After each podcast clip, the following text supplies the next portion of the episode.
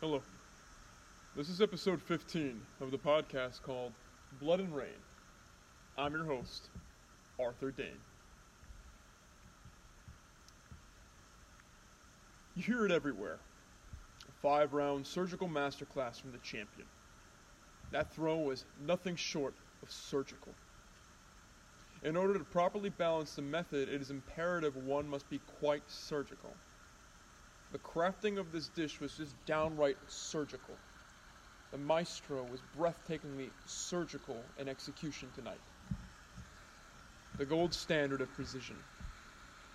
The tool of measure utilized worldwide for grading how well one performs in tight spaces with microscopic margins for error.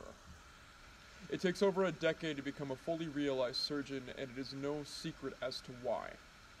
The stakes are simply too high to allow any amateurish lapses in focus, sloth-fueled shortcomings in knowledge, and untested spirits giving way to emotions under changes in fortune of process. This is why the aura of a surgeon silently screams skill mastery. This is why the skill mastery of a surgeon transcends the art of surgery itself. This is why every great performance across all disciplines is granted the honor of being described as having manifested the way of the surgeon outside of the operating room.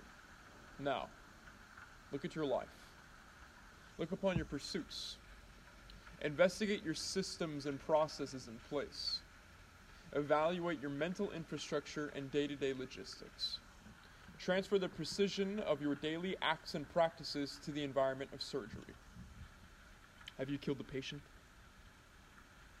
Remain unsatisfied until your precision of energy could save a life. Anything less is an insult to the human spirit.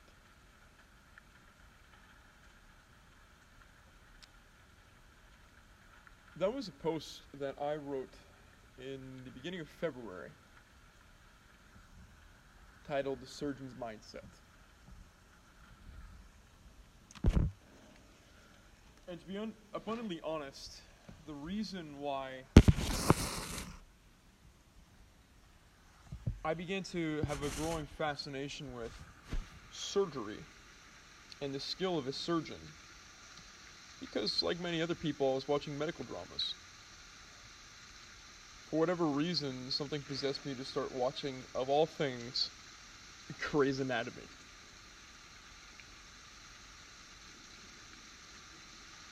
And there are a couple of characters that I was abundantly impressed with. None of the cardiothoracic surgeons or general surgeons really, or pediatric surgeons or plastic surgeons, none of those sort of disciplines really seemed to draw me in. What drew me in were there was one character who's a brain surgeon and one character who's a trauma surgeon. So the trauma surgeon having to make these very small movements, very precise movements, in order to save a life while in the environment of an ER, so an emergency room as opposed to an operating room. So having to be calm and precise under and surrounded by an enormous amount of pressure and chaos. With the brain surgeon, it seemed, to me at least, especially with much of the brain still unmapped, that the margin for error was the smallest out of all the disciplines.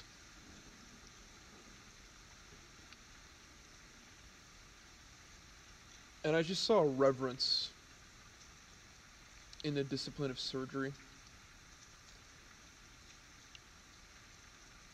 And I saw the passion, and I saw the amount of sacrifice and dedication it takes to become a surgeon. And this is all in a show that, has been lauded quite a bit, but has been described by many viewers as so bad but so good at the same time in Grey's Anatomy.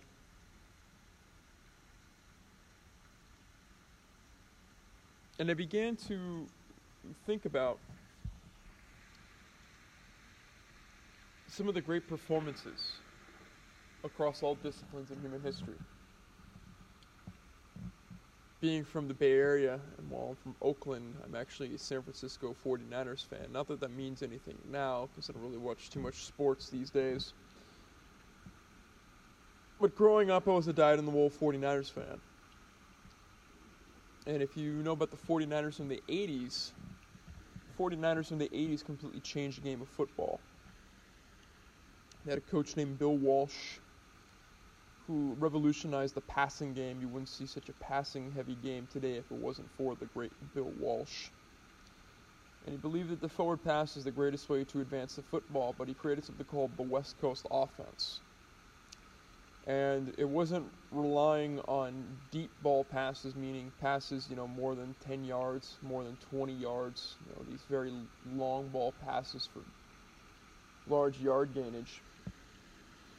To throw smaller lateral passes for very surgical, secure gaining of yards.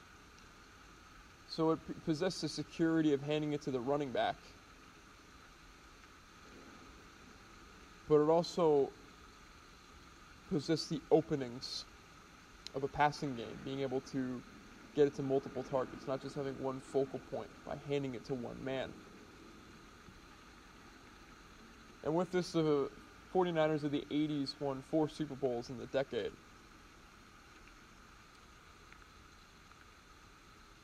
And if you watch their performances, there were performances where they made many mistakes against teams that were more smash mouth, more braggadocious, more hard-hitting.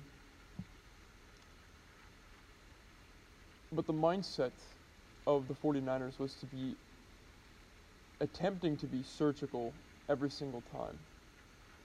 So that meant with every attempt was the most precise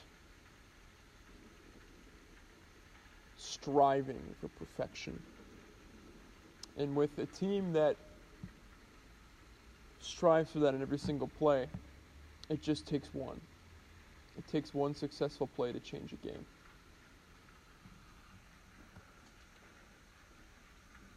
In a more recent comparison, for those of you who follow the UFC, Israel Adesanya's performance against Paulo Costa. The spacing was downright perfect.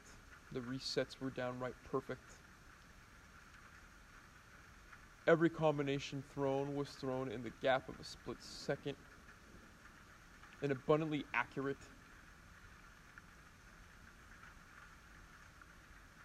His setup strikes didn't commit fully in order to leave room for resetting once again.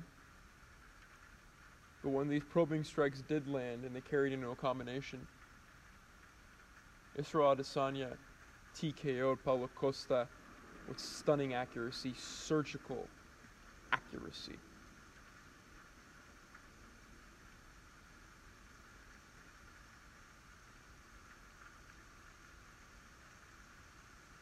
To be precise,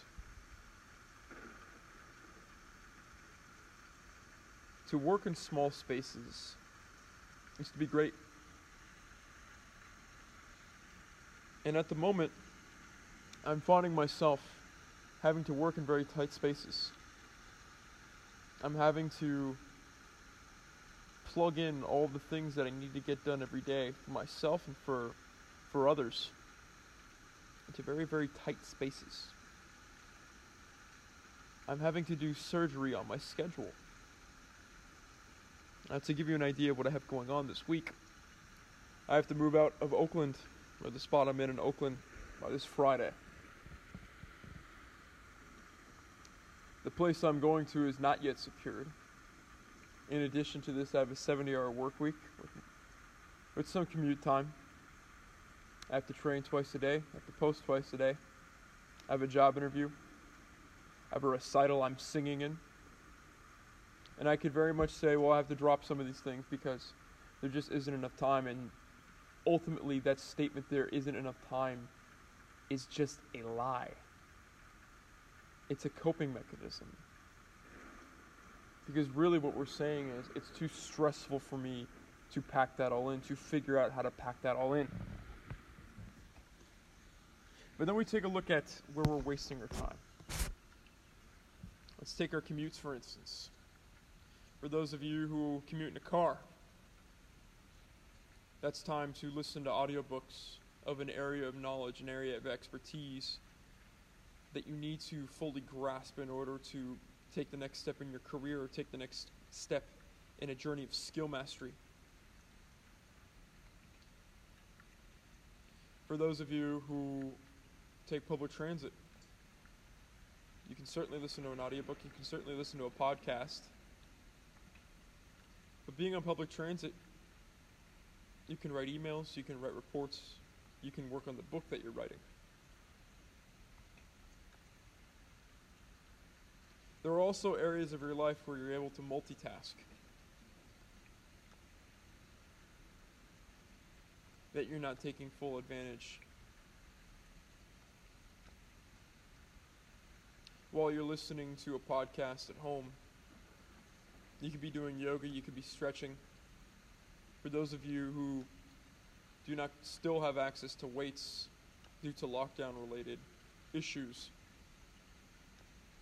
you can do calisthenics.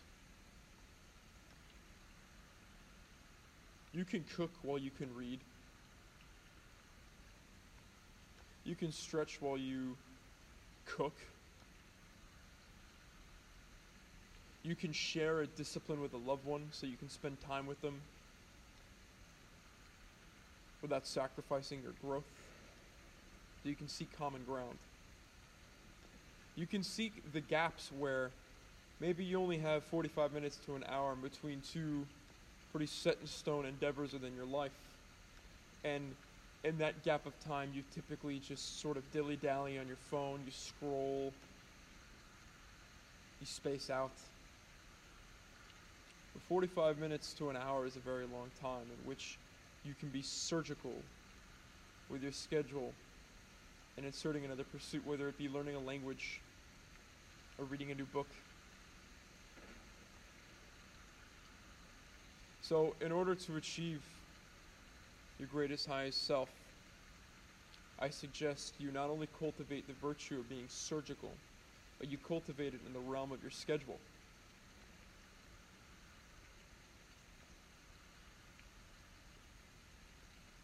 This looks like filling in all of the time.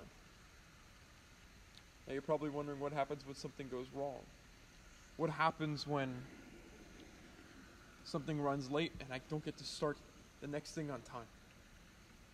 And it requires this amount of time, that's fine. You adjust accordingly.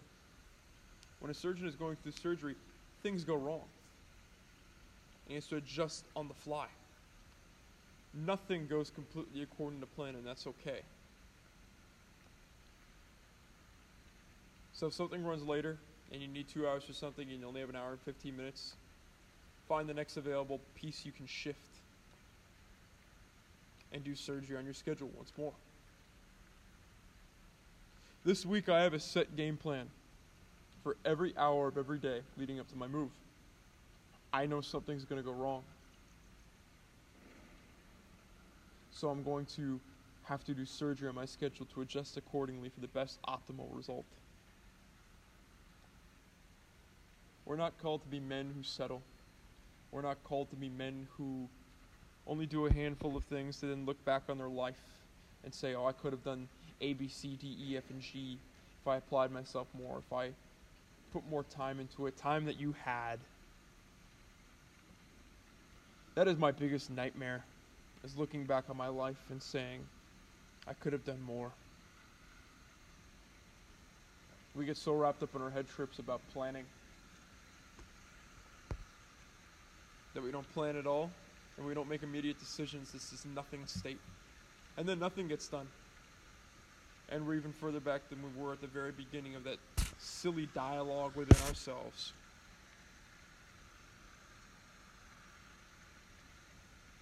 So be a grand strategist with your schedule. Plan days, weeks, months ahead.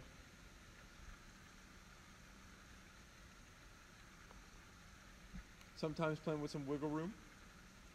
and sometimes planned,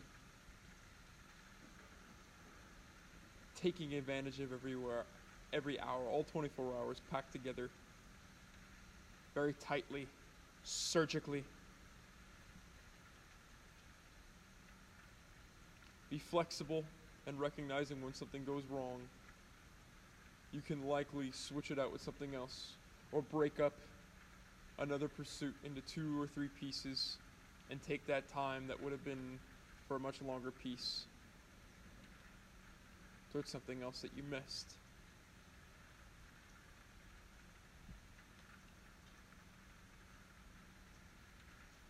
I am certainly going to be adjusting throughout this week, and that's okay, because I'm going to be as precise as humanly possible. And I'm going to be as surgical with my time as possible, so that I don't have that moment at the end of my life where I have regret. For those of you single men, being surgical with your schedule will pay dividends when you're married and you have kids, and there's these monkey wrenches thrown in your life of crying, screaming, and then the crying and screaming from a child.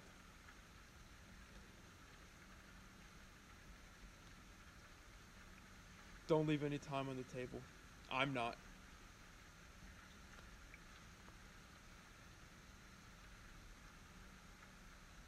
So, I suggest you look at your schedule for the next week and you fit all that you can. Every last hour, every last half hour, every last minute. And make a plan. And don't fall in love with it, because it will likely have to change in some way, shape, or form, and that's okay. Make the necessary adjustments. Don't wipe it clean with broad brush strokes with the hammer. No, you're using the scalpel.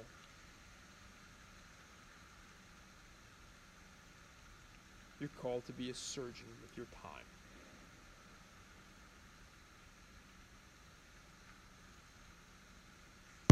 I hope you all have a wonderful beginning of spring.